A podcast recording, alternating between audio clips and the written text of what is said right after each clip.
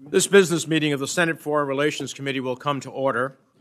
Today we are considering two Foreign Service Officer promotion lists and 11 nominations for critical positions, including our ambassadors to Germany, India, Pakistan, Serbia, the Holy See, the UN Human Rights Council, the UN Economic and Social Council, and the International Atomic Energy Agency. The CEO of the Millennium Challenge Corporation, the director of the United States Trade and Development Agency, and the director of the Africa, African Development Bank.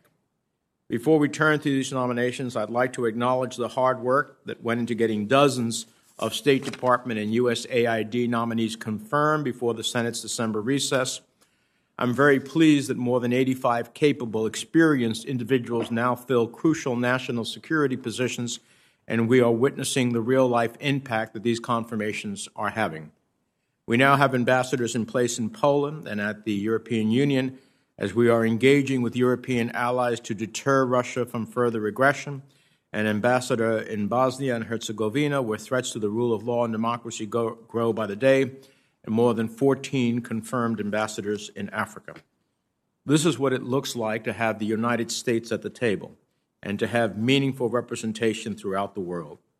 As we begin this new year, I am hopeful that the struggle it took to confirm these nominees will not be repeated. We have much more work to do. Over 55 nominees are still pending before this committee, and many challenges around the world that are awaiting them. As I have said many times before this committee and on the Senate floor, prolonged vacancies are not in our interests. They undermine our national security, hinder our leadership role abroad, and benefit only our adversaries. Turning to the nominees we are considering today, I won't speak about each of them, but I do want to say that I believe they are all well qualified and deserving of their nominations.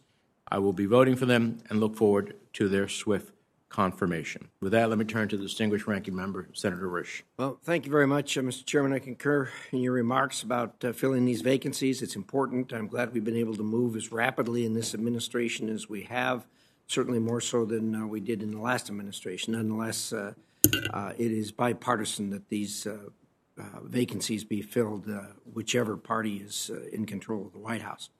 I want to speak briefly about the nominations, and as you and I discussed, we'll accept a voice vote on these nominations with the understanding that.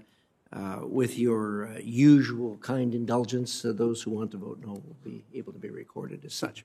So, uh, with that, I want to talk about uh, uh, primarily about uh, the appointment uh, of Dr. Uh, Gutmann to Germany, ambassador to Germany. The U.S. relationship with Germany faces significant challenges, especially due to threats of nefarious foreign and geopolitical influence from Russia and China. Our ambassador in Berlin must be firm in combating these threats and able to make the case to our German counterparts that we need a shared approach to standing up against malign influence. I'm going to record a no vote against uh, Dr. Gutmann, but uh, it is uh, it is not personal, which I will explain here. Uh, and when she is confirmed, I stand ready to work with her in, uh, to strengthen our alliance with uh, Germany. I also expect her to engage on efforts to stop construction of the Nord Stream 2 pipeline. I'm no, not because of her qualifications. Certainly, she's qualified. She's had a long and successful career. But uh, I think that probably uh, uh, as uh, with her position with the University of Pennsylvania, it really is a poster child for the ongoing and growing malign influence of China uh, and uh, at our institutions of higher learning. The University of Pennsylvania has accepted millions, millions, and millions of dollars in donations and, and contracts from China the issue of foreign influence and uh, particularly Chinese influence in U.S. Uh, higher education institutions is very important to this committee. And we continue, we've made efforts and we continue, uh, and I've worked with the chairman on this to pursue efforts to uh, put a stop to this, and uh, it's important we do so. Uh, the University of Pennsylvania is a large organization, but I remain troubled that Dr. Gutmann did not exert more oversight of Chinese donations and contracts uh, the Penn institutions uh, were accepting. And uh, I think this is really a poster child for what's happening around the country. all CEOs of these institutions of higher learning should learn from this uh, uh, wake up call and should wake up to uh, what China is doing and uh, providing uh, the money that it does. China is not providing the money uh, for what they're doing out of the goodness of their hearts, but clearly to gain malign influence. Uh, for example, Pennsylvania University of Pennsylvania had four contracts uh, uh, to uh, provide executive education to the PRC State Administration of Foreign Experts. During its operation, this government entity was responsible for recruiting foreign talent to China including in science and technology. Dr. Gutmann told the committee that Penn's contracts with PRC entities did not undermine U.S. national security simply because no classified information was revealed. Not sharing classified information is just the starting point to protect U.S. national security. It is not the finish line. There are many other risks to national security presented by PRC inroads into U.S. universities, and these apply to Russia too. China has uses lucrative contracts, grants, exchanges, and other incentives to co-opt networks and institutions, promote PRC interests, and manipulate public uh, discourse. I think, uh, if anything, uh, this nomination has provided us with an additional window into just uh, how widespread this is and how dangerous this is. Uh, additionally, uh, there's provision for opportunities for efficient and easy uh, access and collection of open source intelligence and know how to these entities that provide the money. We do not allow people running for public office to accept Chinese money or any other money. Why? Because we don't want them to purchase influence uh, or exploit uh, th- that position. Uh, it, it just astounds me that we prohibit people running for public office from doing this, but yet we allow just this tidal wave of flow of money into these higher um, education institutions. This needs to stop, and I look forward to continuing to work with the chairman as we uh, develop bipartisan legislation to do this. Briefly, as to Michelle Taylor, on the nomination of the uh, UN Human Rights Council, I remain deeply concerned with uh, the uh, Human Rights Council and uh, the U.S. membership in it. It's a broken body which spends the majority of its time attacking Israel, and its membership is, is full of human rights abusers, including China, Venezuela, and Cuba. I hope, although I doubt, Ms. Taylor can work to reform the Council. The Biden administration's track record of pushing reforms at the UN is weak at best, and the work uh, that remains to be done is immense. I believe it is inappropriate for the U.S. to bring its uh, dignity and credibility and loan that to an institution like this institution. Thank you, Mr. Chairman.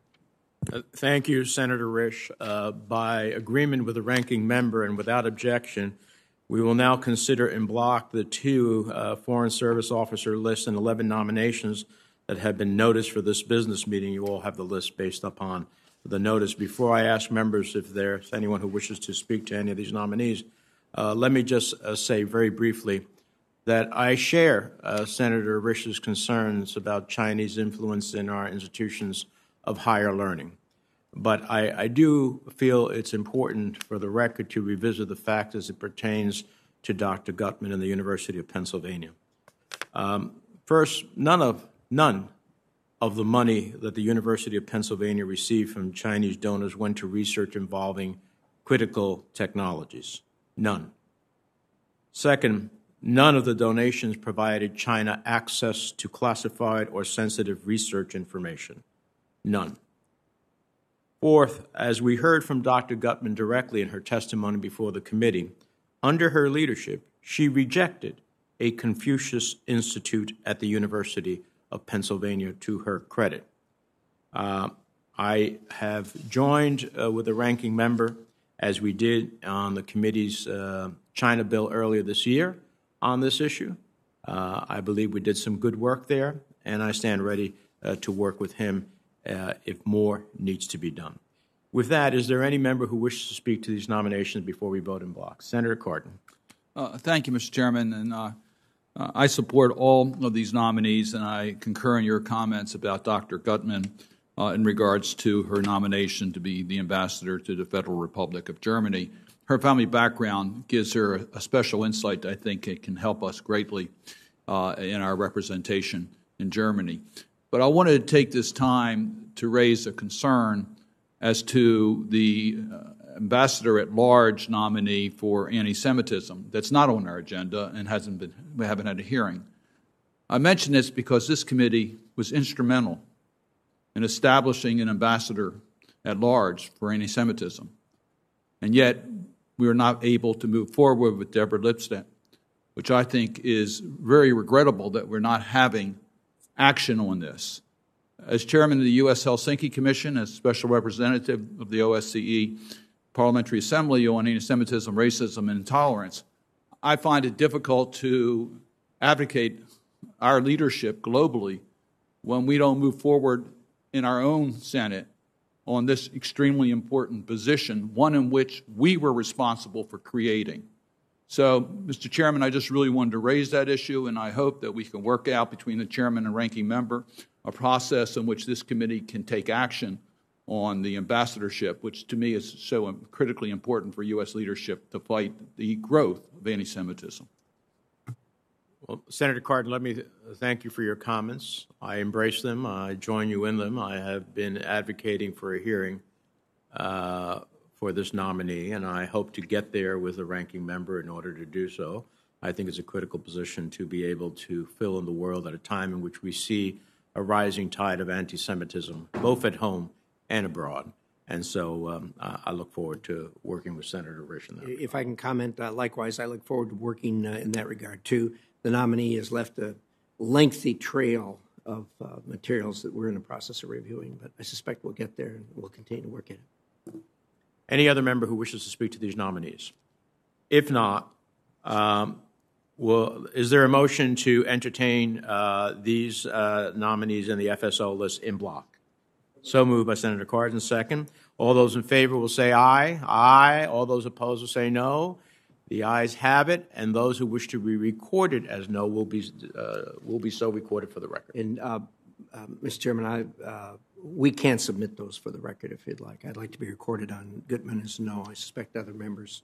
Senator Risch shall so be recorded. Senator uh, Barrasso also wanted, wants to be recorded on uh, the Ebong nomination in the Waukesha nomination. But we'll, there's a number of these, so we'll So submit it. They shall so be recorded as well. Senator? Uh, Mr. Chairman, I'd like to be recorded as nay on the following.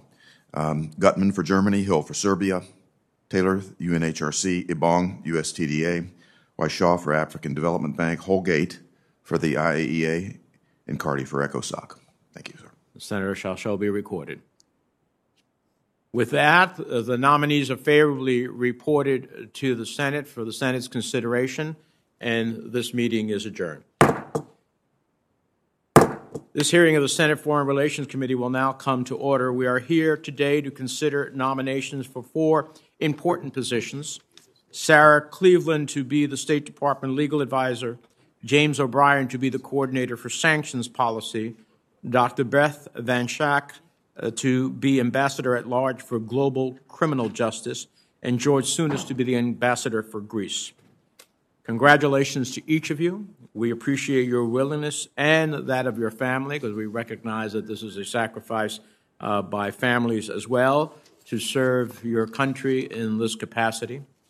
Um, I know that there are various colleagues who are uh, looking to um, make introductions uh, of our nominees uh, before the committee. I understand that Senator Coons uh, is seeking to introduce Ms. Cleveland. Senator Booker will be introducing Dr. Van Schaack, and Senators Casey and Paul will be introducing uh, Mr. Tsounis. So we'll start with, uh, I understand Senator Casey is joining us virtually. That's correct. Senator Casey, the floor is yours. Chairman Menendez, thank you for this opportunity. I want to thank you and Ranking Member Risch and members of the Senate Foreign Relations Committee for this opportunity and, and to appear before you in this format to support George Tsounis's nomination to be the next ambassador to Greece. I've known George for over 15 years. Uh, he has friends on both sides of the aisle in the United States Senate and I want to thank him for his willingness to serve. I also want to thank, as Chairman Menendez made reference to, his family. Uh, George's wife, Olga, his two daughters, Eleni and Yana, and his son, James. Families make it possible for an American to serve our nation abroad, and we are grateful for the contribution that they make. Let me start with the role of ambassador to Greece. As the committee members know better than I, this is a vital diplomatic position for the United States government. As Russia continues its unprecedented aggression against Ukraine and other democratic neighbors, and Iranian threats in the Middle East grow, the position of ambassador to Greece has become even more important to U.S. national security and regional stability in Europe and the Middle East. This ambassador serves to promote the thriving U.S. Greek economic partnership and both of our nation's democratic values and respect for human rights. George is prepared to take on these responsibilities and these challenges and strengthen our relationship with Greece. His legal and business acumen and strong commitment to public service make him well qualified to serve as ambassador. He's practiced law in New York, rising to be a partner in New York's largest real estate municipal law and commercial litigation firm.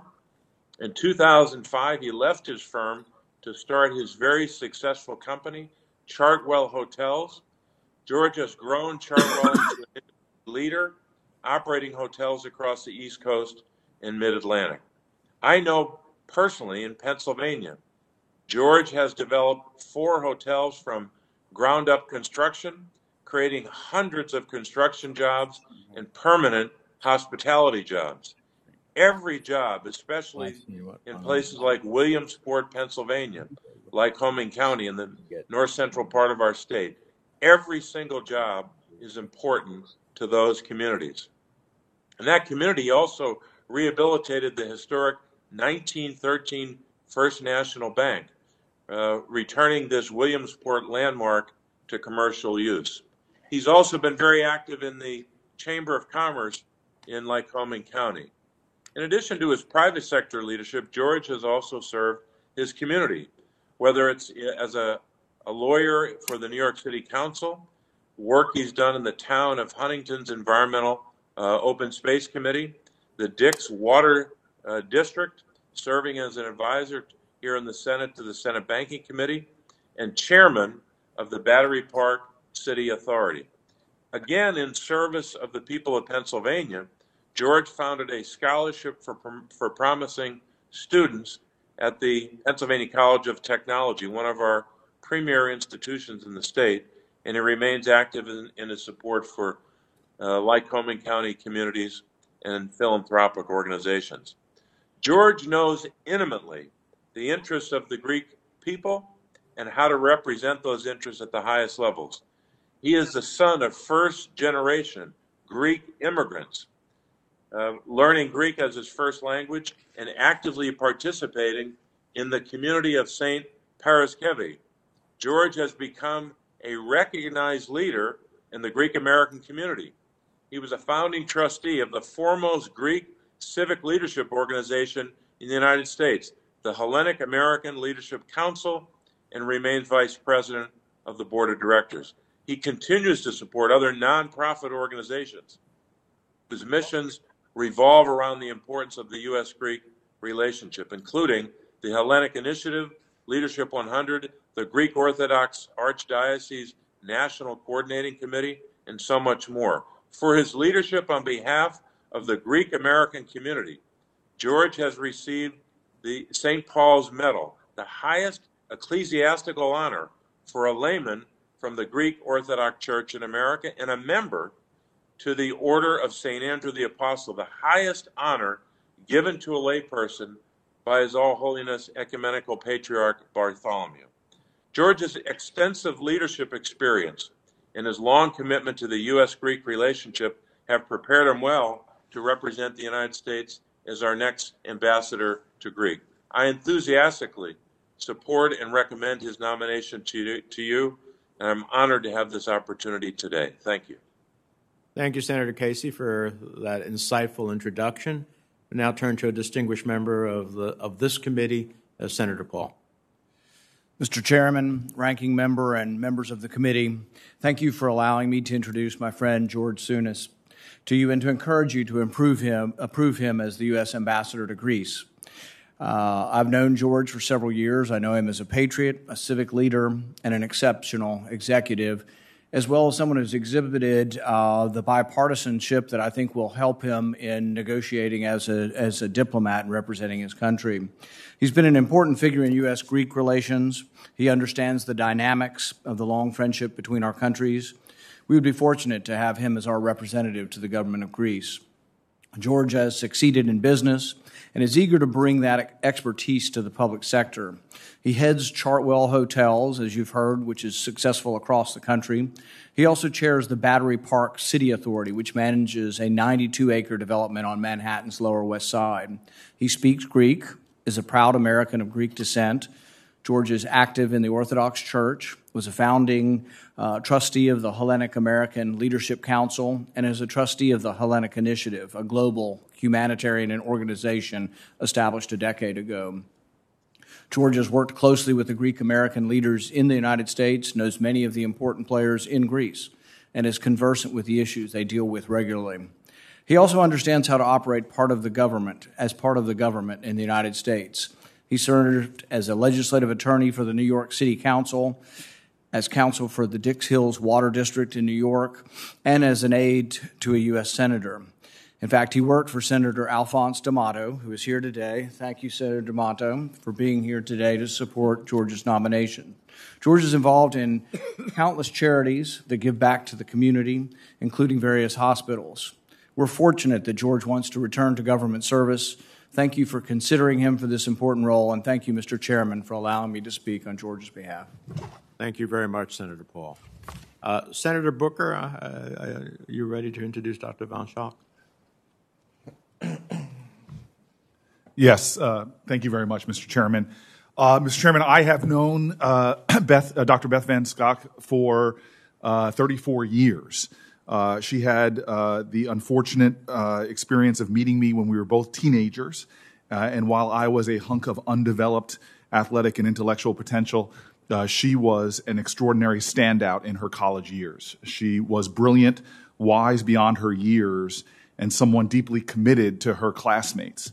Uh, I made the smart decision just to follow her, and I followed her to Yale Law School, where we continued to develop our friendship. But more importantly, to the matter before us, I got to see her uh, tie her intellectual uh, excellence uh, with a commitment for larger issues of justice.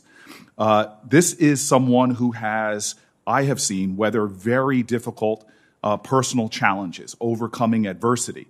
And yet she continued to devote her life over and over to serving her country and others. After receiving her law degree from Yale, uh, she's been committed to achieving justice, uh, beginning her career working on behalf of victims of human rights abuses. She has served as deputy in the same office that she has now been nominated to lead.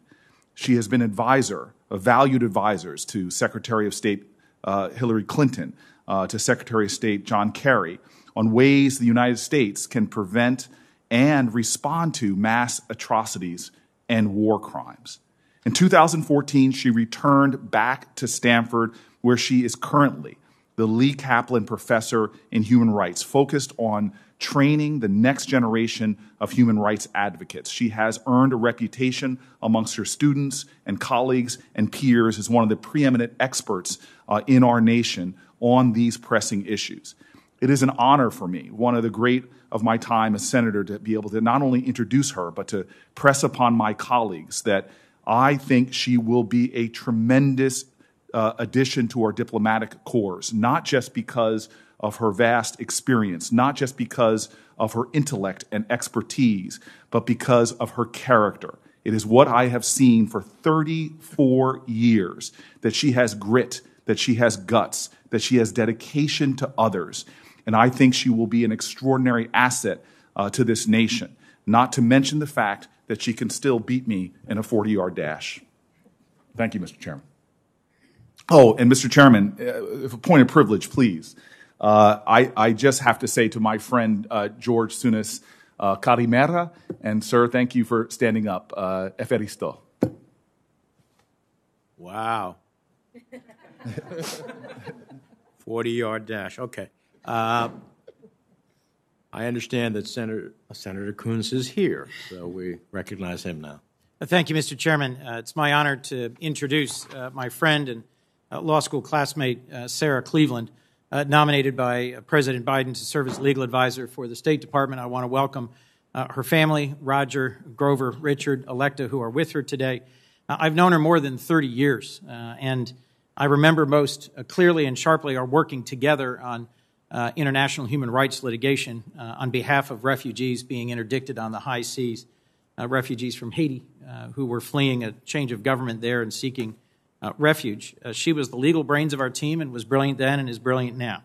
Um, she's been nominated to be the State Department's top lawyer at a critical moment uh, when we need someone with deep experience, uh, great values, and um, the ability to help give the most relevant and timely advice to the leaders of our State Department and our nation. Uh, if confirmed, she'd be the second woman in our nation's history to hold the position of the presidentially uh, appointed legal advisor. Uh, she was raised in Alabama, uh, worked as a sales clerk and waitress in Birmingham to pay her way through Brown, uh, went on to uh, study at Oxford as a Rhodes Scholar and Yale at law school, and to clerk on the Supreme Court for Justice Blackmun. She's worked in red states and blue states, um, at home from Texas to New York to South Florida, and in far flung corners of the world from Namibia to Eastern Europe, advancing uh, justice, human rights, and national security. As a result of her nearly 30 years of teaching and practicing international law, she has uh, developed deep expertise. Uh, I have a letter I'll submit for the record of endorsement of former legal advisors who served in both Republican and Democratic administrations. Um, 14 of her years were spent working for or advising the U.S. government or the judiciary, and eight as an independent expert at the request of the U.S. government. Um, if you don't know Sarah yet, uh, it'll soon become clear she cares deeply about democracy, uh, human rights, and the rule of law around the world, and is greatly knowledgeable about the threats opposed by Russia, China, Iran, and others. Um, Sarah Cleveland is a dedicated and capable public servant uh, with the intelligence, character, and experience to serve admirably as the next State Department legal advisor. I look forward to supporting her and urge my colleagues to support her confirmation. Thank you. Thank you, Senator Coons. Uh, let me turn to these nominees uh, briefly. Ms. Cleveland, welcome and congratulations on your nomination. You have a stellar legal resume. I have no doubt that your experience, including in the Office of the Legal Advisor, or L as it is well known, uh, will serve you well. I'm pleased to note that you have the strong support of your predecessors, all nine living former legal advisors, six Republicans and three Democrats, have written to Senator Risch and myself endorsing your nomination. And without objection, I, I'll ask that those letters will be included in the record. As you know, the role of the legal advisor is somewhat unique in our government. If confirmed, you'll be the general counsel of the State Department, leading L and its cadre of exceptionally talented lawyers, and you'll also be the chief international legal diplomat for the United States. You'll be expected to provide objective legal advice to the Secretary of State, other department policymakers, and offices across the federal government. I expect that if confirmed, you will build upon the work of the current administration to return the United States to a place it once held on the global stage as a country that both observes and advances the rule of law. As an attorney for the executive branch, you will no doubt be pressed to broadly interpret the President's Article II authorities. I'll look to you for vigorous and objective legal analysis, and I expect that consistent with our Constitution, you'll understand the interests and role of Congress in the area of foreign affairs and work in good faith with this committee to ensure that Congress's constitutional role in foreign affairs is fully and meaningfully respected. Mr. O'Brien, I'm pleased to have you before us, uh, both because I believe you're an excellent nominee and because your presence signifies something that both Senator Risch and I work towards the establishment of a sanctions coordinator position in law. It is a critical position, and the last administration's decision to leave it unfilled was, in my view, short sighted and damaging. As you know, sanctions are one of the few meaningful tools we have in our foreign policy toolkit. If confirmed, you will have three statutorily mandated roles. You will be the lead sanctions diplomat, the lead for state on sanctions in the interagency process, and the lead within state in coordinating sanctions policy. In short, your efforts will be instrumental to ensuring that our sanctions policy are fully aligned with and advancing our foreign policy. I look forward to hearing how you'll approach that complex set of challenges awaiting you if confirmed. Dr. Von Schacht, congratulations on your nomination. I'm glad to hear you can outrun my distinguished colleague from New Jersey. Uh, you have had a distinguished career that's prepared you well for this position. If confirmed, you'll be tasked with advising the Secretary of State and others in the U.S. government on how to prevent and respond to atrocities around the world. To say this is a critical task would be an understatement. For decades, the United States has led the world in seeking responsible mechanisms of international justice to hold accountable the dictators, thugs, and warlords who commit atrocities against their own citizens. And yet, when we look around the world today, we see rising impunity for perpetrators of atrocities against innocent civilians. The genocide of Uyghurs in China's Xinjiang region, the murderous assault on the Rohingya and other ethnic and religious minorities by the military junta in Burma, the Assad regime's machinery of torture and death in Syria, and the use of starvation and sexual assault as a weapon of war in Ethiopia are only some examples. Strengthening international mechanisms for accountability is essential to helping prevent mass atrocity crimes, and I look forward to hearing your ideas on how best we can accomplish this. Mr. Tsounis, I welcome your nomination, which comes at such a high point in the U.S. Greece relationship. Greece is a critical U.S. ally, a strategic partner, and a linchpin for security and democracy in the Eastern Mediterranean. As the birthplace of democracy, Greece continues to be a beacon of freedom in southeastern Europe. In recent years, we have taken several important steps towards strengthening our strategic partnership with Greece. Congress has reaffirmed its strong bipartisan support for Greece with the landmark Eastern Mediterranean Security and Energy Partnership Act in 2019, which I led with Senator Rubio and other members of this committee. Last year, we made strides in strengthening NATO's southern flank with the passage of the U.S. Greece Defense and Interparliamentary Partnership Act, which I also led with Senator Rubio and other members of this committee. And Secretary Blinken and Foreign Minister Dendias recently signed an updated and expanded defense cooperation agreement, furthering our ability to stand with our allies. So, Mr. Tsounis, if confirmed, you will inherit the strongest U.S. Greece relationship in history, one that is well poised for even further growth. You know Greece and the dynamics of the region well, and I'm confident in your ability to bring the U.S. Greece relationship into the next era. With that, let me turn to the distinguished ranking member for his comments. Senator Risch. Thank you, Mr. Chairman. uh, on the nomination of legal advisor to the Department of State, this position advises the Secretary on all legal issues related to the uh, work of the department, including matters of compliance uh, with congressional oversight. Obviously, uh, a very important matter to this committee. The use of force also and international agreements entered into by the United States are also matters on which advice is given. Uh, Ms. Cleveland, uh, I do not envy the task before you. You come to this nomination at a pivotal juncture in U.S. foreign policy as the United States faces some of what I believe the greatest challenges of our time.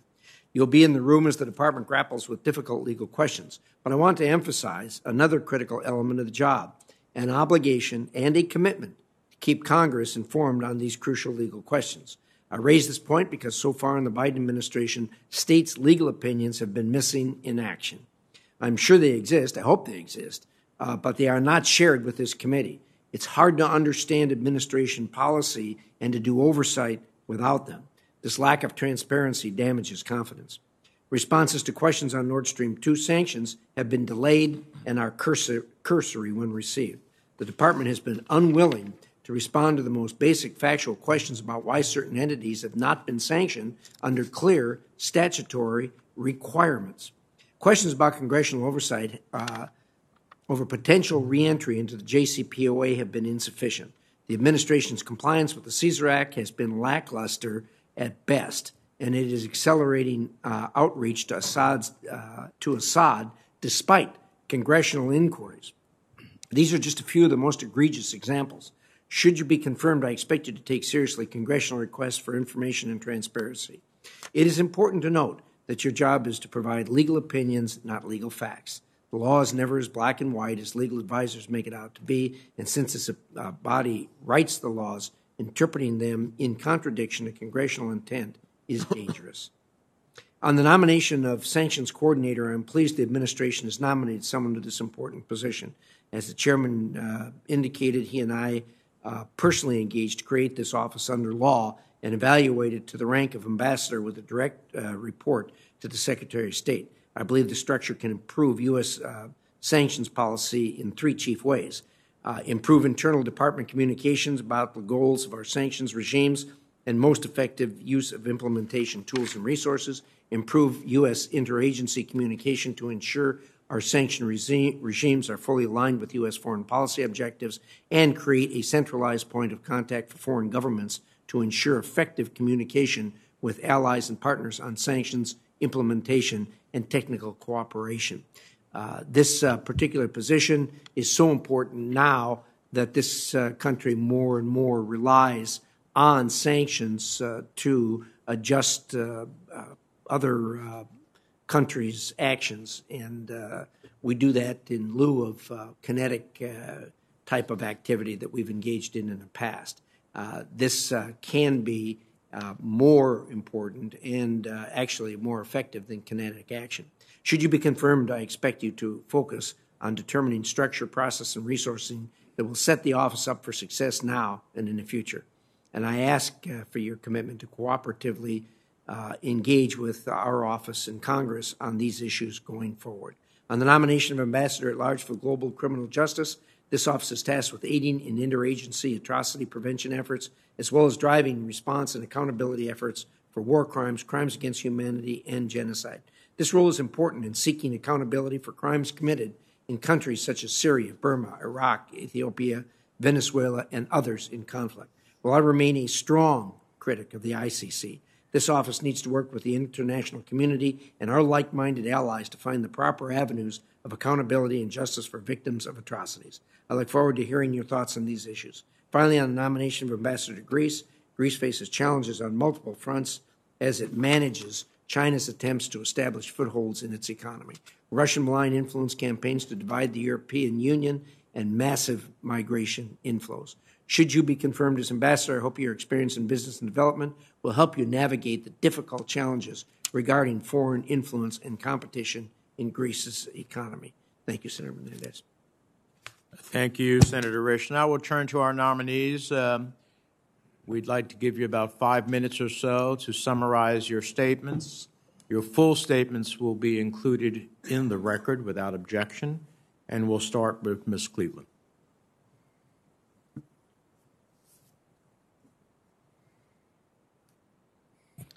Thank you, Chairman Menendez, and thank you, Senator Coons, for that generous introduction and your years of friendship and leadership. Chairman Menendez, Ranking Member Risch, and distinguished members of the committee, it is an honor to appear before you as President Biden's nominee to serve as legal advisor of the Department of State. I'm deeply grateful to President Biden and Secretary Blinken for their confidence and support. I also want to express my gratitude to the members of this committee and your staff for your consideration. For over 20 years, I have taught my students about the importance of the constitutional role of Congress in U.S. foreign relations. I have found my conversations with members of this committee enlightening, and I look forward to our continued engagement if confirmed. I would like to introduce my daughter, Electa Cleveland, my son, Richard Tuddenham, my brother, Grover Cleveland, and yes, that is his name, and my life partner, Roger Cohen, who are with me today. My 97 year old father, Melford Cleveland, is watching from his home in rural Alabama, and my ailing mother, Marcia Cleveland, who danced with the National Ballet of Washington here, is with us in spirit. We all know the tremendous toll that government service inflicts on our loved ones. I want to thank my family for their steadfast enthusiasm and support, and for all I have learned from them. I love you deeply. My family has worked at all levels of national, state, and local government, and to them I owe my passion for public service. My father, a law clerk to fellow Alabamian Justice Hugo Black, held his first legal position in the office of the legal advisor of the State Department, the office to which, if confirmed, I would now return. He then served for 20 years in the Justice Department for, before completing his career as an administrative law judge for the Social Security Administration. My brother was legal counsel to King County in Washington state. My great grandfather was Speaker of the House of the Massachusetts Legislature.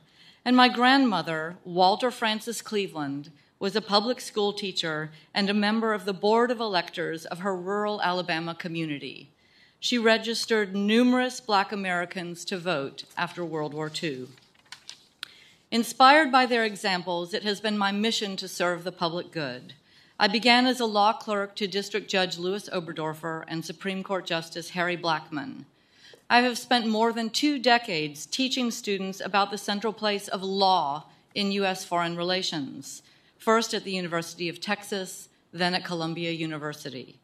Some of them are now among the excellent lawyers at the Office of the Legal Advisor, or L. I know L well.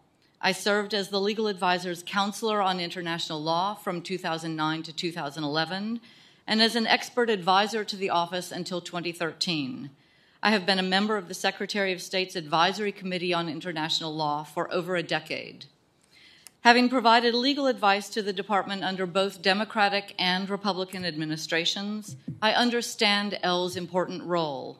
Its 300 attorneys and other professionals provide objective advice on the law to the department and the U.S. government. They problem solve, they identify legal constraints, and offer their best judgment to policymakers seeking to advance U.S. interests.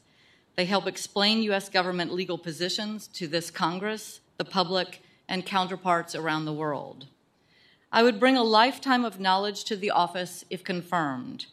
My experience overseeing the definitive treatise on U.S. foreign relations law and serving as the U.S. government nominated expert to international bodies makes me keenly aware of the challenges involved, particularly as states such as Russia, China, and Iran pose growing threats to our global legal order. If given the honor of serving as legal advisor, I would seek to provide balanced, clear, practical, and objective legal advice of the highest quality. I would do so with integrity, humility, and a full sense of the great responsibility I would bear. I would commit to maintaining close relations with Congress and this committee. As a teacher, I often close my course with a quote from Oliver Wendell Holmes. Quote, Go out and live greatly in the law, find your passion, and wear your heart out after the unattainable. We may not always be able to secure all our aspirations as a nation for ourselves and humanity, but grounded in our values, our Constitution, and our laws, we must never waver from that quest. It would be a privilege to serve the U.S. in this capacity, and I look forward to your questions. Thank you. Mr. O'Brien.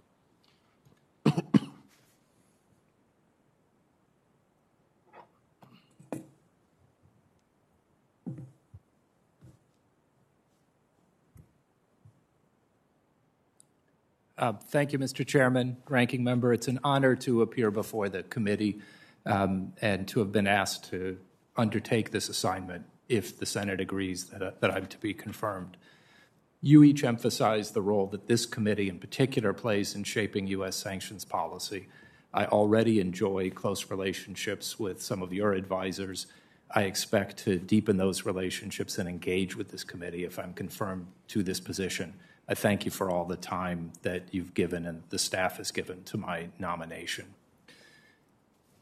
I'm also honored to be on this panel. These three people are the best at what they do, and I really hope we get the chance to work together if the Senate decides that, uh, that, that that's to be. I'm here because of the support of my family my wife, Mary, my children, Sean and Jamie, my sisters, Megan and Nan. I, I want to offer a special word of thanks to my dad, Jim, who's watching from Nebraska. His mother worked for Senator Burke many years ago, so he's had the opportunity to revisit some family history as I prepared for this, this hearing. And I want to say a word about my late mother, Jane. She died a year ago last week. Um, it's been a difficult year for my father, but I think now we're starting to see our way through this. she believed strongly in community service, having supported efforts to bring refugees to Nebraska, to work with integrating the people mentally challenged into their own housing, uh, to work with English as a second language students, and to promote the sports among girls. I think that heritage of community service makes me hope that she would be proud of me for being willing to go back into government service. I know she respected American institutions and she would appreciate your role in deciding whether I'm suited to go back into public service. I have worked in government almost 15 years of my career, serving twice as special presidential envoy. I worked as an attorney advisor in L in my opening position in the US government, and so I've been around US sanctions policy for more than 30 years. I've seen how important sanctions are and I know it's vital that we enforce the sanction and fully implement the sanctions that we have on the books. And so I commit myself that that will be a major part of my work if I'm confirmed. In preparing for our consultations, I've been very impressed by the, the investment the executive branch has made in identifying sanctions targets and trying to develop the programs so that they can be effective. There's several hundred people at State and Treasury, as well as the Department of Commerce, the White House, the intelligence community, working on these issues. As the Treasury Department noted in its review published several months ago, it alone has submitted almost 9,500 individual sanctions over recent years. There are 20 independent sanctions programs and scores of legislation and executive orders to, to be coordinated. So there's a lot of work to do to see that this is effective. Mr. Chairman, you asked how I would intend to do this. One is with a lot of help. I will need the colleagues from across the executive branch and also those in this room and across the, the Congress to be sure that U.S. policy is clear and forceful. I want to emphasize just a few points. First, sanctions are part of a strategy, they cannot be the strategy. So I will work with the colleagues responsible for U.S. policy so that, that we are clear about what we intend by sanctions. We have clear goals. We understand the power structures we are trying to enforce. And we are adaptable so that when the targets of our sanctions seek to evade them, we are able to respond. Secondly, we have to understand both the effectiveness of our sanctions and their impacts. And in particular, we need to look at the humanitarian consequences of sanctions policy Nothing undermines sanctions more quickly than the idea that they are hurting the innocent bystanders. And so I look forward to working with you to be sure that we get we achieve the tar- the goals of our sanctions while not hurting those who are not the intended um, uh, uh, uh targets. The third point is we have to work with our partners. Mr. Chairman, you mentioned that I would be a lead diplomat. I intend to work not only on my own, but with all of my colleagues from across the administration, such as ambassadors in post, because we need everyone to speak with one voice about what the U.S. expects from our partners and what we can learn from our partners so that we work well together. Finally, Mr. Chairman, sanctions are vital to the fight against corruption.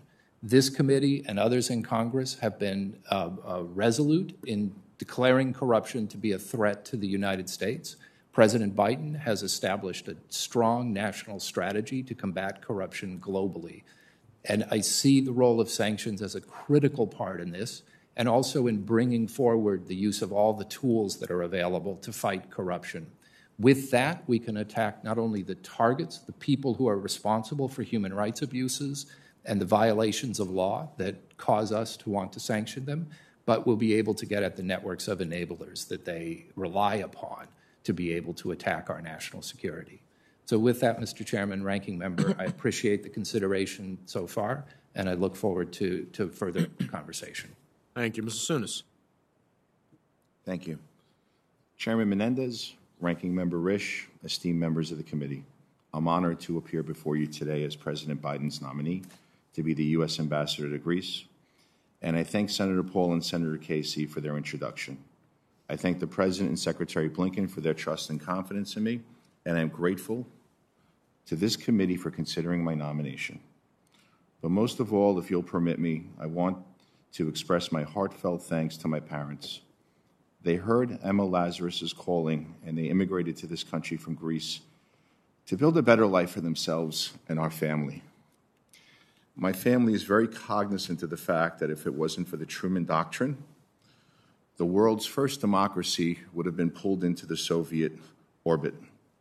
If not for the Marshall Plan, Greece would have descended into mass starvation and poverty, and very likely my family as well.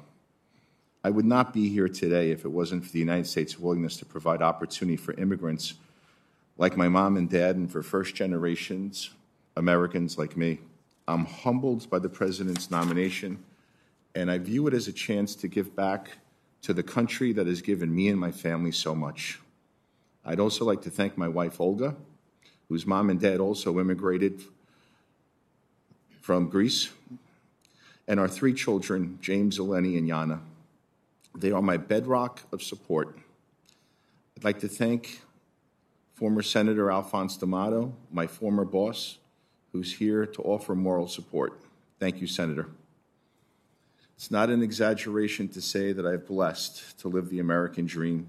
After attending law school, I've worked in government as an associate in a small law firm and then a partner in a large firm until I followed my father in business as an entrepreneur when I founded Chartwell Hotels. During my tenure as CEO, Chartwell has weathered recessions, pandemics, and experienced unprecedented growth. Having witnessed the strength and resiliency of U.S. business in the international marketplace, I understand the importance of expanding our global business and trade and its effect on U.S. jobs as well. As an executive in the hospitality industry, I also understand how important it is to take care of people. If confirmed, my top priority would be to ensure the safety and security of the Ameri- Americans who live, work, and travel to Greece. Throughout my career, I've maintained a strong interest in foreign and economic affairs. I've had the pleasure of contributing to public policy as a member of the Brookings Institution Foreign Policy Leadership Committee and a trustee with the Business Executives for National Security. If confirmed, I arrive in Athens at a crucial moment in U.S. Greece relations. Our relationship is at an all time high. The annual strategic dialogue has helped define the key pillars of the U.S. Greece relationship, including cooperation on defense and security, law enforcement and counterterrorism, trade and investment, disaster preparedness, energy and climate, and people to people ties. Greece continues to make progress on all fronts as it pursues economic revitalization, overcomes the challenges of the pandemic, and grapples with tensions in the Eastern Mediterranean. What happens in Greece matters, not just for Greece, but for the Eastern Mediterranean region, NATO, the European Union, and the United States. Opportunity is vital to the United States and to Greece. If confirmed, my top economic commercial goals will be built on the efforts to accelerate trade and investment opportunities. The United States and Greece have made tremendous progress on energy cooperation. If confirmed, I will encourage Greece to continue investing in renewable energy as well as projects important to regional energy security, including the interconnector with Bulgaria, the interconnector with North Macedonia, the Alexandroupoli floating storage regasification unit, and electricity interconnectors that can support both gas and renewable energy sources. We're seeing an increased U.S. investment in Greece and renewables. I believe there is room for greater cooperation. The United States benefits from a strong, growing bilateral defense relationship with our NATO ally, Greece. If confirmed, I will continue to deepen this key relationship. Particularly noteworthy is the long-standing United States military presence at Souda Bay on the island of Crete, from which the military conducted approximately 2,500 flights and 143 ship visits in 2021 alone. Our defense relationship has grown significantly over the last five years, including through updates to the Mutual Defense Cooperation Agreement and greater training and deployment in Greece. People to people ties are the bedrock of the U.S. Greek relationship. If confirmed, I look wor- forward to working with the Greek cultural institutions, NGOs, municipalities, individual citizens, the diaspora, this committee to nourish these ties. Finally, if confirmed, I will work with an outstanding Mission Greece team in an inclusive manner to bolster this already strong relationship. Thank you for the opportunity to be before you. I welcome your questions. Thank you. Dr. Schaack.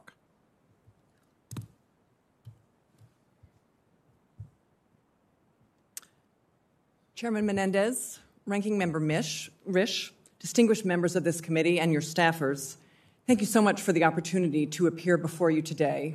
I'm very touched by Senator Booker's um, lovely and somewhat hyperbolic um, introduction. Um, it's a great honor to have been nominated by President Biden to return to the office where I once served as deputy and to be ambassador at large for global criminal justice.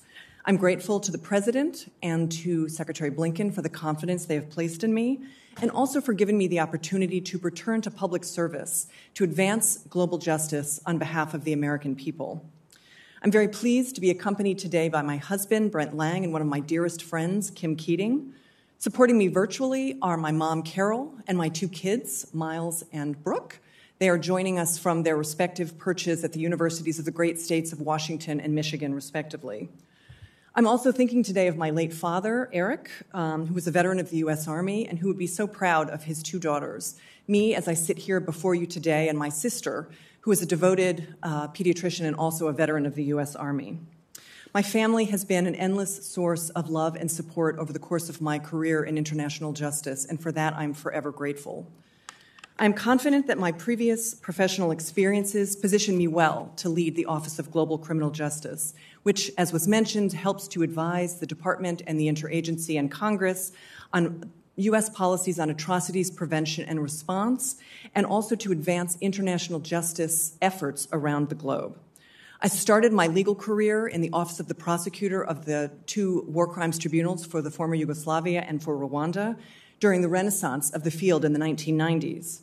Since then, I have worked in the field of transitional justice and on behalf of victims of grave international crimes as a uh, practicing lawyer, as an academic, as a civil society advocate, as a diplomat, and as a mentor.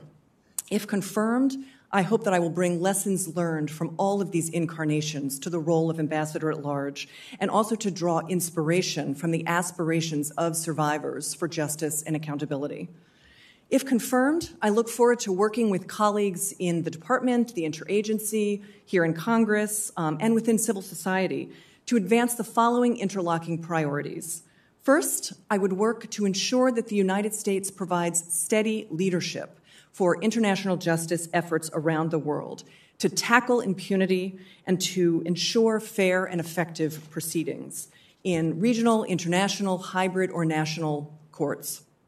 Second, if confirmed, I would ensure that the Office of Global Criminal Justice provides trustworthy expertise to department leadership, to our embassies and posts around the world on the whole range of transitional justice mechanisms that are available to states emerging from situations of armed conflict or violence. Third, I would work with other relevant offices to strengthen the atrocities prevention architecture across the United States government to ensure a timely early warning and a robust response. Fourth, I would commit to fully implementing the vitally important pieces of legislation that have emerged recently from Congress, including the groundbreaking Global Magnitsky and Global Fragility Acts, the Uyghur Human Rights Policy and Forced Labor Acts, and the Elie Wiesel Act. As you all well know, this is a deeply bipartisan portfolio. And if confirmed, I look forward to building strong partnerships with members of Congress and all of your dedicated staff to ensure the robust execution of U.S. laws. Fifth, I pledge to be a careful steward of the funds that Congress has entrusted to the Office of Global Criminal Justice, including with respect to the groundbreaking War Crimes Rewards Program. And finally, if invited to serve, I look forward to joining a tremendous team of civil servants, foreign service officers, and subject matter experts who are working tirelessly on a daily basis on behalf of victims of grave international crimes. In this regard, I support work to diversify the department. I will mentor with care the next generation of U.S. diplomats, and I will ensure the ability to foster morale within our office, notwithstanding its difficult subject matter. Needless to say, there's much work to be done given the rise of authoritarianism, the endurance of brutal conflicts around the world, and retrenchments in states' respect for human rights. The United States was present at the founding of the field of international justice, and if confirmed, I will devote all of my energies to building upon this proud Nuremberg legacy within contemporary U.S. foreign policy. I hope with these brief remarks I've conveyed my passion for the work, the broad based expertise I would bring to the role of ambassador at large for global criminal justice, and my enduring commitment to enhancing U.S. foreign policy around atrocities prevention and response. Thank you, Mr. Chairman, Ranking Member Risch, members of the committee for your consideration of my nomination. It would be a great honor to return to the State Department, and I look forward to your questions and, if confirmed, to working diligently with all of y'all on these matters. Thank you. Thank you. Uh, let me just take a moment also to acknowledge uh, Senator D'Amato. We appreciate your service to our country, and we welcome you to the committee here today. Uh, we'll turn to a round of five minute uh, questions by members. Before I do, I have questions that are asked on behalf of the committee as a whole. I ask each of you to give me a verbal yes or no response uh, to each of these questions. They are questions that speak to the importance that this committee places on responsiveness by all officials in the executive branch and that we expect and will be seeking from you. So uh, please just provide a yes or no answer. Do you agree to appear before this committee and make officials from your office available to the committee and designated staff when invited. We'll go down the aisle. Yes, Mr. Chairman. Yes. Yes. Yes. Do you commit to keep this committee fully and currently informed about the activities under your purview? Absolutely, Mr. Chairman. Yes. Yes. Yes. Do you commit to engaging in meaningful consultation while policies are being developed, not just providing notification after the fact? Yes, Mr. Chairman. Yes. Yes. Yes. Do you commit to promptly responding to requests for briefings and information requested by the committee and its designated staff? Yes, Mr. Chairman. Yes. Yes. Yes. Thank you. All four nominees have answered yes to all of the questions. The chair will reserve his time. Uh, let me turn to the distinguished ranking member, Senator Risch, for his questions. Thank you, Mr. Chairman. Um, Ms. Van Schaack, uh, what, what are your thoughts on the ICC? Yes, thank you for that question. Um, Senator Risch. The United States has a long history of supporting international justice institutions, as I mentioned, dating back to the Nuremberg era, to the 1990s with the renaissance of the field of international justice, and now to contemporary investigative mechanisms working around the globe to, um, to document and hold accountable those who are, are stand accused of committing gravest international crimes. I think the International Criminal Court is a part of that larger system. I think in an ideal world, domestic courts would handle the bulk of these matters, and there's work to be done with respect to U.S. foreign policy and programming to help develop domestic capacity so that domestic courts can handle that. But in situations in which those domestic courts are genuinely unwilling or unable to do so, there may be a role for international institutions to step in.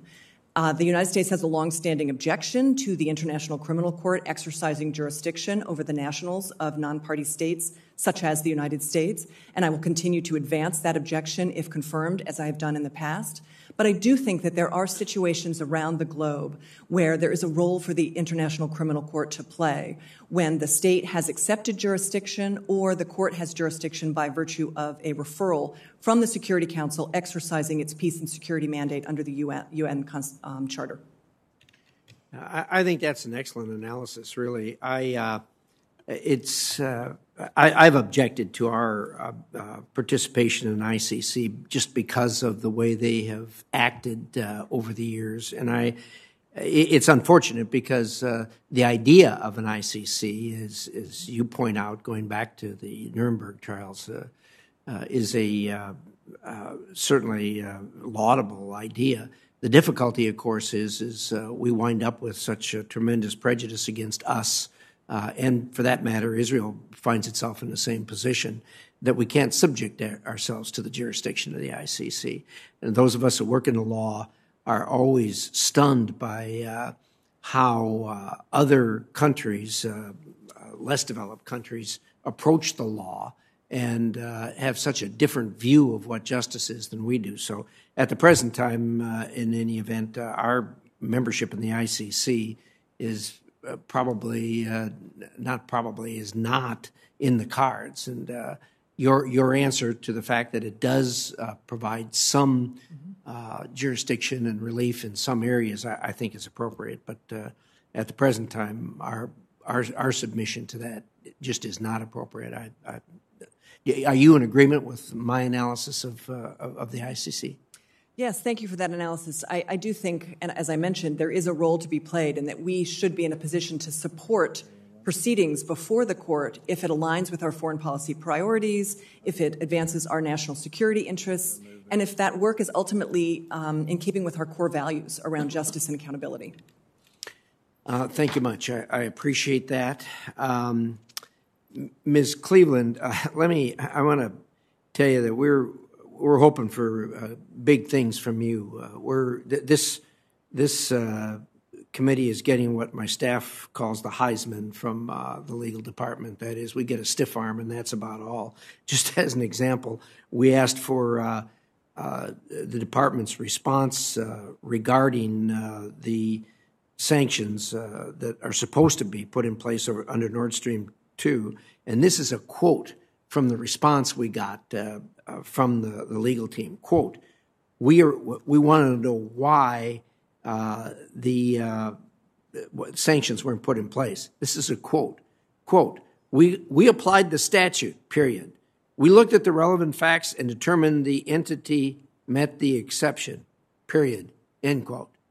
Um, that's not what I expect from a lawyer. And uh, gosh, we're, you, you've got a heavy lift over there. And uh, we aren't the enemy on this committee. It's uh, certainly, uh, we're, we're a different branch of government and sometimes have competing interests.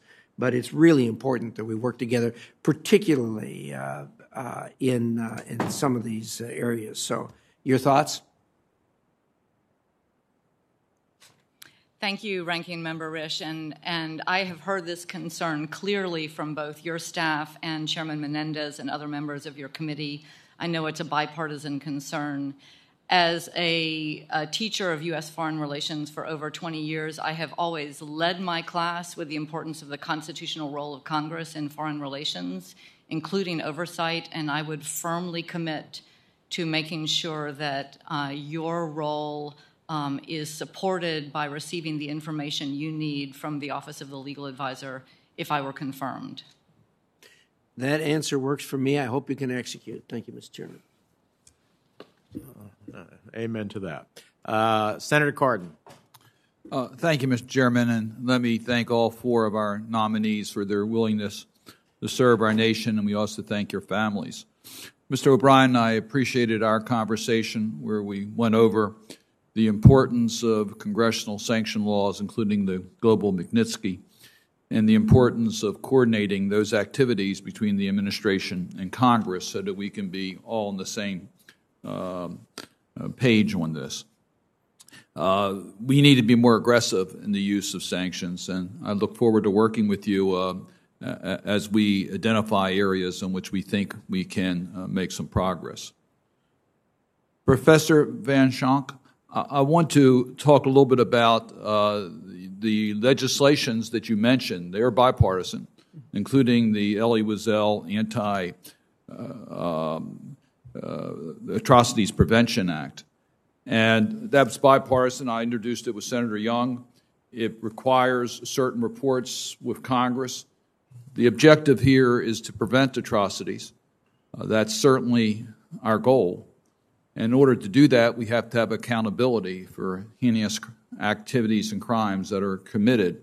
I know that Secretary Blinken will be talking about this later uh, this month uh, in regards to compliance with the Atrocities Prevention Act, but I'd like to get your views as to how aggressive you will be in the use of that statute and the use of your office working with Congress to deal with atrocities prevention and accountability for those who commit these crimes. Thank you so much for that question and, and frankly for your leadership in this area. Um, I, it's, it's much appreciated, I know, from victims and survivor organizations around the world.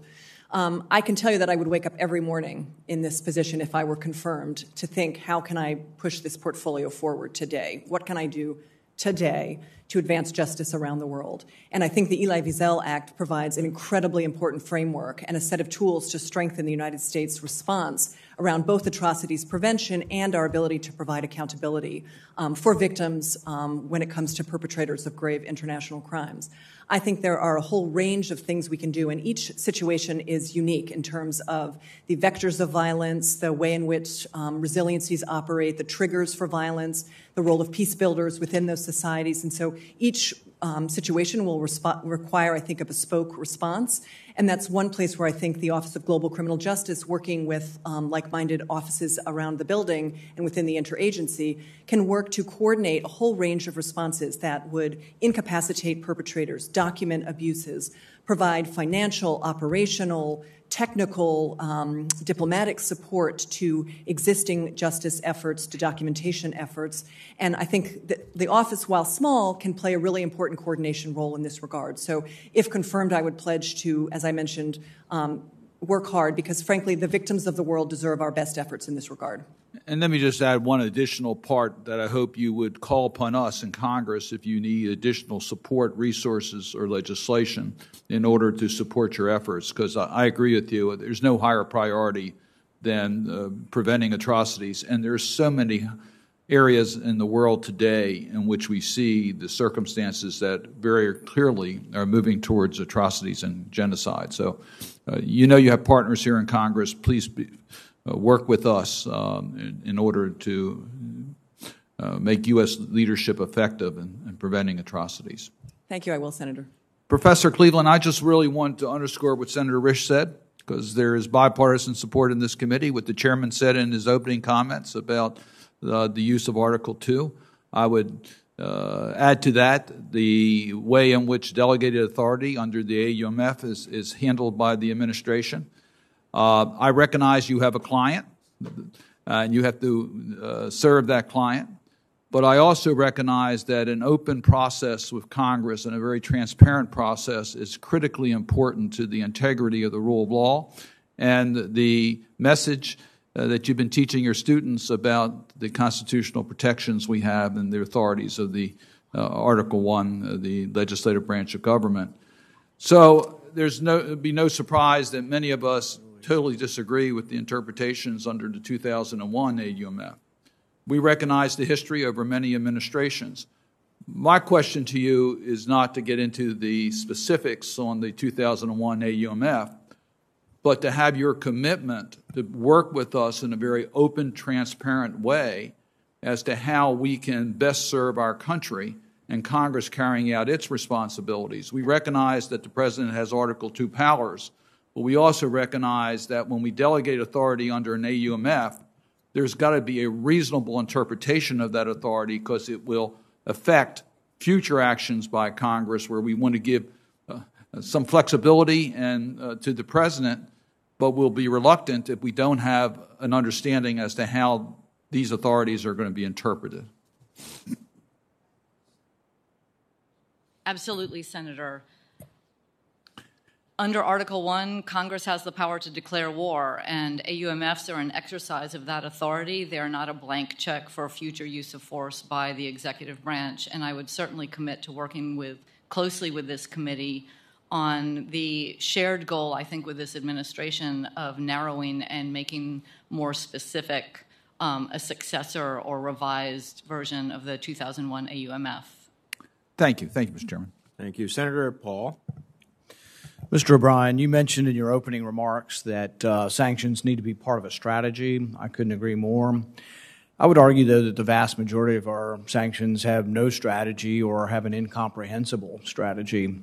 I'll give you a couple of examples. Uh, for example, we're going to be debating later today or tomorrow whether or not we should sanction Nord Stream 2. I've asked the sponsors of the bill what their strategy is. What is the uh, behavioral change you would like on the part of Russia or Germany? And they said, we just don't want the pipeline. We don't want them to uh, sell oil to each other, sell natural gas to each other. And it's like, well, that's not really a, a strategy that's achievable and not really one that really should be the role of the United States between two sovereign nations to say, oh, you can't sell natural gas to each other.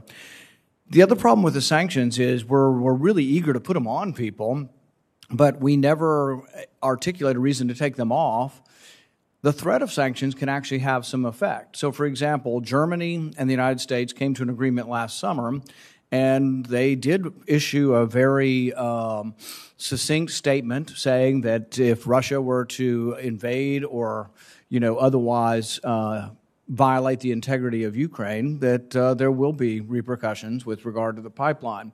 That, I think, the threat of an action may have some deterrence. But if we just say tomorrow we're no longer going to let you ha- sell gas between Russia and, and uh, Germany, I don't know what deterrence that effect has.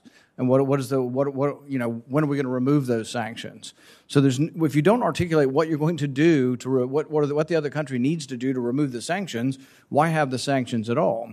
Now there are categories of sanctions where I don't think you're really trying to change a country's behavior. You just want to punish people.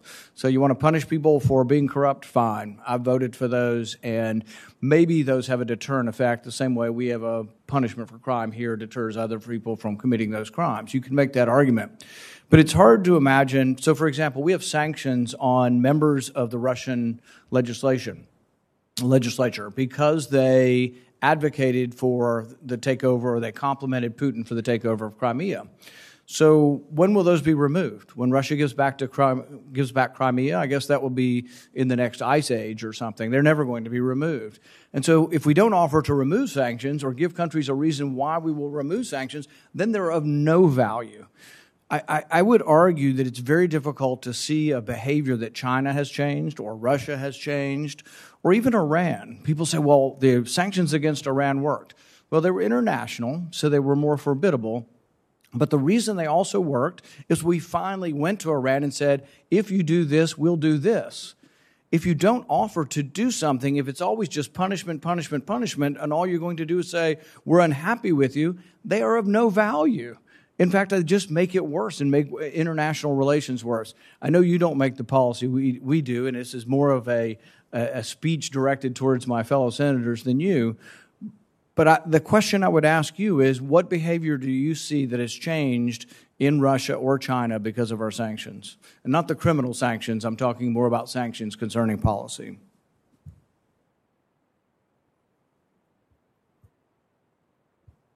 Sorry. Um, thank you, Senator. I, I, agree with a lot of the the analysis. It's and I look forward to working with you in um, making sure that we do set clear expectations, that the targets of our sanctions know what behavior they're supposed to to undertake in order to have just to see sanctions relief, but that our partners also agree with us that the sanctions are part of a strategy and that we agree on when success has been achieved. I think you, you raise a number of questions applying across sanctions policies, um, I think requires a sort of deeper dive. With regard to Russia and China, I mean, each of them in some way is acting as a malign and revisionist power at the moment. I think it's important that we attack the roots of that power and not simply some of the symbols. And so I look forward to working with colleagues both in the executive branch and here to be sure that we understand what we're trying to accomplish when we do use sanctions. And, and that piece, I think, is important. I oversaw a sanctions program years ago where it became clear that by relieving, relieving certain sanctions, we could moderate some behavior, but that other sanctions were very effective at disrupting the core real power structure in the society and really did change policy behavior. And I think that that kind of analysis may be available to us, but that's something I look forward to working with you and your colleagues more on. And I'll just close by saying that one, one theme throughout my consultations with both majority and minority and with, with members of the committee has been the desire to have more conversation while sanctions are under consideration. And I'll commit to that because I think a discussion about what our goals are early can often avoid the, the kind of showdown that happens when we're looking at a specific action. And so I'll, I'll be happy to be part of those conversations going forward. Thank you. Let me thank the senator for his. Uh, I think there's some very worthy insights, both as it relates to Nord Stream and beyond, as it relates to uh, how do we also consider how sanctions are relieved uh, as a measure for people to be induced to do something because they want the relief from it. So we appreciate those insights, Senator Booker.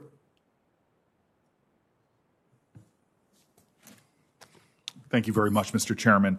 Um, what I want to get back to uh, with Dr. Van is just the issue of the ICC, which is, uh, frankly, uh, a lot more complicated, I think, uh, given uh, some of the decisions by the Trump administration and others. Um, I look at the Horn of Africa, for example, uh, and the challenges we're facing with um, a lot of African countries because of the steps that the ICC has taken, failing to do, as you said in your wonderful analysis to Senator Risch, uh, looking less likely that they're going to comply or invite in the ICC's authority.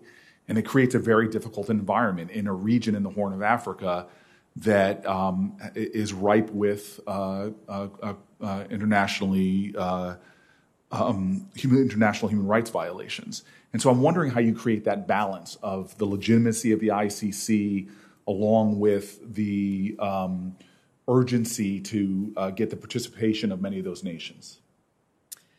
Yes, thank you for that question. And I, I, share your concern about the situation in the Horn of Africa and the deterioration there, and, and frankly, the risk of civilians in either, caught in the crossfire or being directly part, targeted by so many of the armed groups there the Tigrayan forces, the national forces, and, and even uh, Eritrea's involvement um, in the Horn. Um, Ethiopia is not a member of the ICC, so there is not an obvious pathway there. So it will be incumbent upon the nation to undertake its own transitional justice process as part of a larger political settlement. Um, and I know that the administration is working hard to try and encourage those sort that through diplomacy, those sorts of um, movement towards bringing the parties to the table and, and reaching some sort of a negotiated solution. A transitional justice program would have to involve everything from acknowledging harm to the um, survivors to restitution of property if that's necessary, and ultimately to accountability to those most responsible. Um, the ICC may play a role eventually. It would require either a Security Council referral or an acceptance of jurisdiction by Ethiopia. As you mentioned, some African states and other states around the globe have voluntarily self referred matters to the court on the recognition that their domestic system is unable to handle it, or that there might, it might be helpful to have an international body dealing with certain cases while the domestic, situ- the domestic system deals with other cases. And so, if confirmed in the role, I would look forward to working with our incoming special envoy to the Horn of Africa, others across the, the regional bureaus, et cetera, to try and encourage the, the parties on, in the Horn of Africa to reach a genuine transitional justice um, program that involves a measure of accountability for victims.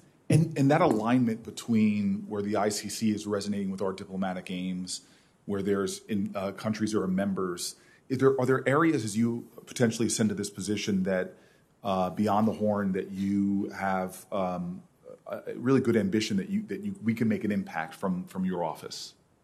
Absolutely, we've already seen um, in Central Africa that um, direct assistance and cooperation by the United States has led to some recent successes in the court. I'm thinking, for example, of the cases against Dominic Ongwen, who was the top commander of the Lord's Resistance Army, which is wreaking havoc in northern Uganda and elsewhere in, in the region. In addition, Bosco Ntaganda, who was recently convicted of, of a whole series of war crimes and crimes against humanity, including the use and abuse of child soldiers and sexual violence. Um, as leader of the M23, the United States was instrumental in bringing those individuals to The Hague and in assisting the prosecutor there with those prosecutions. And I think that's a role that we can play going forward. So again, as I mentioned, so long as the work of the court is consistent with our foreign policy priorities and that we're in a position to be, to be supportive. I, I really appreciate it. And just to reiterate what I said earlier, uh, your experience, uh, your work in public service, your expertise, and your nationally recognized uh, stature on these issues. It gives me great excitement about the difference you're going to make in a very important job that can literally save uh, lives and prevent atrocities. And real quick, in my remaining time, uh, Mr. Tsounis, uh, I have a lot of concerns about China's uh, continued investment in strategically important ports around the world. Uh, we have seen China buy and invest in critical ports with stakes in ports in and along Africa's east coast in critical shipping lanes in Asia uh, and even in Europe, such as ports uh, in Greece. Um, how do you assess China's investment in critical infrastructure, uh, such as the port of Piraeus? And what can the U.S. do to counter Chinese uh, potential to lock uh, on this port, lock up these areas and other cr- critical infrastructure uh, in Greece? Thank you for your question, Senator. And it's a very seminal one. China has engaged in economic encroachment and malign influence. Uh, it is part of a very concerted uh, effort and plan, uh, and it is going to continue. Uh, the Risch China report not only uh, highlights various examples of this, um, but it also speaks to transatlantic cooperation on how we counteract this. Uh, I'm proud to say that Greece uh, uh, chose a European partner uh, for 5G, um, and they're very clear eyed um, about what China is doing. I will also say that at the time of the purchase of the, uh, of the tender of the port of Piraeus, uh, China was the only offer we need to show up. We need to be aggressive. It's very clear that they're looking to make critical infrastructure investments in uh, interconnectors, grids, uh, and ports, and then use that economic uh, influence into more geopolitical influence um, uh, to uh, promote the interests of the PRC and the Communist Party uh, of China. If confirmed, I pledge to work with the administration, this committee, the government of Greece to counteract this. And as a business person, I understand what it is to compete aggressively in business transactions. I really appreciate that, and uh, not only the uh, nuances of your answer, but you showed great diplomacy there by mentioning Ranking Member Risch's very important report. Well, uh, we give the ranking member and his staff credit that that was actually a, a very good report. So, Senator Young. Thank you, Chairman. Uh, congratulations to all of our nominees, and, and thank you for your interest in serving our country. Ms. Cleveland, in August, uh, this committee held a hearing examining uh, my legislation with Senator Kaine that would repeal the 1991 and 2002 authorizations for the use of military force against Saddam Hussein's regime in Iraq. I would remind anyone who's within earshot of this committee that Saddam Hussein is dead, no longer in power, therefore. Um, I appreciated hearing from your predecessor on this issue, acting legal advisor Richard Visek. I believe repealing these outdated AUMFs sends a critical signal that the United States is no longer an adversary of Iraq, but a partner. More importantly, it reasserts Congress's prerogative, which you have duly affirmed and acknowledged uh, in, in your testimony today, on the critical decisions related to going to war. If confirmed, would you support moving forward with the repeal of these authorities? Thank you, Senator, for this important question and for your very important leadership on this issue. I know that repeal of the 1991 and 2002 AUMFs um, is supported by this administration, and I absolutely would work with this committee to achieve that. Thank you. And in your view, Ms. Cleveland, do you believe repealing these outdated AUMFs would impede military activities or uh, counterterrorism operations around the world? No, Senator. The administration has made clear, including in the August hearing, that the current authorities under the um, 2001 AUMF and the President's Article 2 constitutional authority to act to, de- to defend the United States when necessary are sufficient to address current uh, counterterrorism and other challenges. Thank you. And knowing that uh, you are a, a, law professor and um, uh, trained in, in all things legal, um, you're no doubt skilled in entertaining hypotheticals uh, before courts of law, courts of public opinion, and other venues. So I'm, I'm going to give you a very plausible scenario. Um, if you're to be confirmed and U.S. personnel in Iraq are attacked by Iranian backed militias, is there anything whatsoever that would stop the President of the United States under Article 2 authority from responding to such an attack if these uh, AUMFs, again, pertaining to 1991 and 2002 authorizations uh, against Saddam Hussein's regime in Iraq, were repealed? No, Senator. Thank you. Uh, Mr. O'Brien, congratulations uh, to you as well, sir. India is currently taking delivery of the Russian S 400 system, and potential action, uh, which has led uh, some of my colleagues to call for sanctions under CAATSA. The Indians are also in the process of acquiring new frigate ships from Russia. Both are important systems for the Indians. Um, as, as, most uh, here know, the Indians have uh, a lot of legacy systems from previous decades, and, and they are interoperable uh, with the Russians' systems. And the Indians seek to defend their land border from Chinese incursions and defend the Indian Ocean from an increasingly uh, adventurous and lawless Blue Ocean Navy in the People's Liberation Army. India is a, vital ally in our competition against China, and thus I believe we should resist taking any actions that might drive them away from us and the Quad. I'm therefore strongly supportive of waiving CAATSA sanctions against India, given our shared foreign policy interests. Mr. O'Brien, does our experience with Turkey provide any warning or lessons for how to proceed with India? I believe there are very different circumstances and, and, of course, different security partnerships, but how do you believe we should think about the possibility of sanctioning our friends and, and not just threats? Um, thank you, Senator. Thank you for your leadership on sanction issues generally. Um, and I, I, look forward to working with you on this and, and other issues going forward. As you say, I think it's difficult to compare the two situations with a, a NATO ally that is breaking with legacy um, uh, defense procurement systems, and then a, with India, a growing a partner of growing importance, uh, but that has legacy relationships with Russia. The administration's made clear that it is discouraging India from proceeding with the acquisitions of, of Russian equipment, uh, and there are important geostrategic considerations, uh, particularly with relationship to China. So I think we have to, to look at what the balance is, and of course, India's got some decisions in front of it, so it'd be premature to say more. But this is something I look forward to working with, with you and, and other interested members. Thank you. All right. I'm, I'm over my time, and, and um, I, I, too uh, look forward to working with you. I enjoyed our visit and uh, uh, anticipate supporting your uh, confirmation. Thank you. Thank you. Senator Hagerty.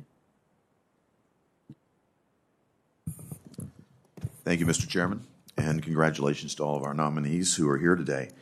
Um, Mr. Tsounis, I would just like to uh, first uh, congratulate uh, Senator Booker for a very insightful question about the Port of Piraeus. Um, but I also want to comment on your very thoughtful answer and approach as a business person. We need more people with your sort of background in these important diplomatic posts. Uh, so congratulations, congratulations to you on your nomination, and thank you for bringing that, excuse me, that, that perspective, that valuable perspective uh, to diplomacy. Mr. O'Brien, I'd like to ask a question of you uh, regarding sanctions with respect to Iran. In my prior post as U.S. Ambassador to Japan, I worked very hard to get Japan to agree to so called secondary sanctions, to get them to stop buying Iranian crude oil. In fact, we worked very hard to make that happen around the world, and we reduced Iran's crude exports by 75%. Today, Iran has accelerated its exports through more clandestine activity. Their, their exports now are approaching the levels they were before uh, these sanctions were ever imposed. And we have a team negotiating in Vienna that's wondering why Iran won't come to the table. Well, Iran is getting the revenues that it needs. It's getting the fuel that it wants to continue to become uh, a, a nuisance around the world. They're the largest state sponsor of terror. And they're generating revenue in this regard because we are not properly implementing these sanctions. Iran is being allowed to produce more oil. Can you speak to what you will be able to do to help properly implement these sanctions and stop this? Uh, thank you, Senator. It's an incredibly important question. Uh, for all of the arguments that have gone on about the right approach to Iran, I think there's strong bipartisan agreement that Iran is a malignant actor. It is, as you say, a sponsor of terrorism. It, it uh, brings instability across its region, and its nuclear program allows it to threaten oil supplies and the globe.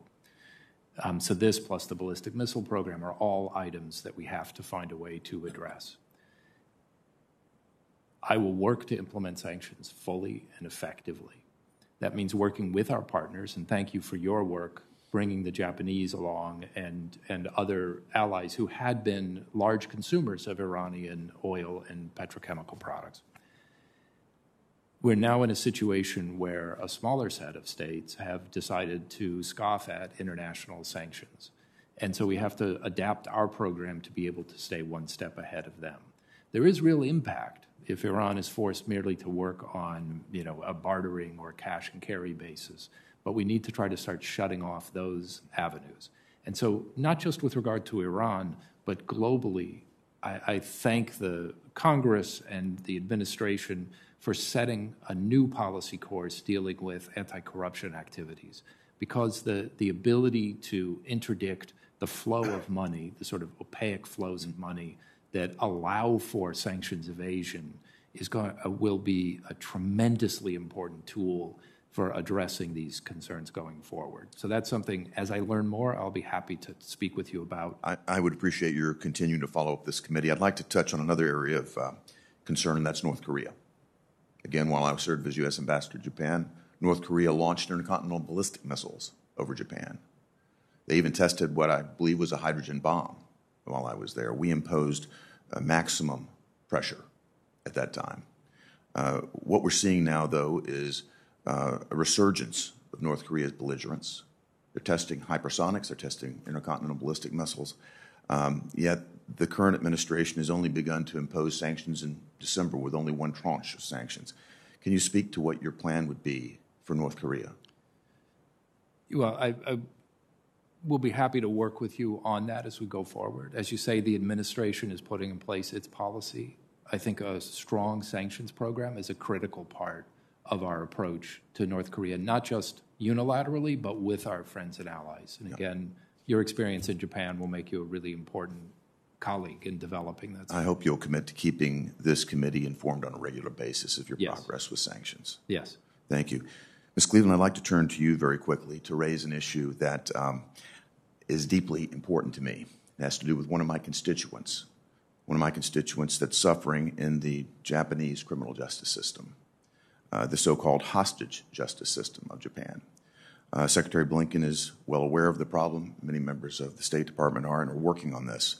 Um, but I would encourage you and, and ask that you take a hard look at all of the tools that the United States might implement to help Mr. Greg Kelly, who has been trapped in the system for over three years, uh, to, to get him home, to get him released. Uh, this is a situation that uh, has bipartisan support by members of this committee, which I very much appreciate. And uh, it's something that uh, is greatly concerning to me. And it's an injustice that's gone on for far too long, and it damages our national interest uh, with one of our strongest allies, Japan and, and America. so I would very much appreciate your commitment to take a very hard look at that. Thank you, Senator, for raising this um, very important humanitarian concern. I would absolutely work with you in this committee to look into this. I am somewhat familiar with the difficulties with the Japanese criminal justice system, and they are a matter of concern to me. Um, but I will certainly um, take great interest in the situation of Mr. Kelly. Thank you very much. Thank, Thank you. you, Mr. Chairman. Several members have not been able to attend the hearing because of Senator, former Senator Reid's memorial. As a matter of fact, the chair himself is part of the uh, committee to receive Senator Reid in state. Uh, so uh, the chair and others will be submitting questions for the record. I would urge you to answer them fulsomely, fully, uh, and expeditiously so that your nominations can be considered at a business hearing. Uh, and with that, and the thanks of the committee, this hearing is adjourned.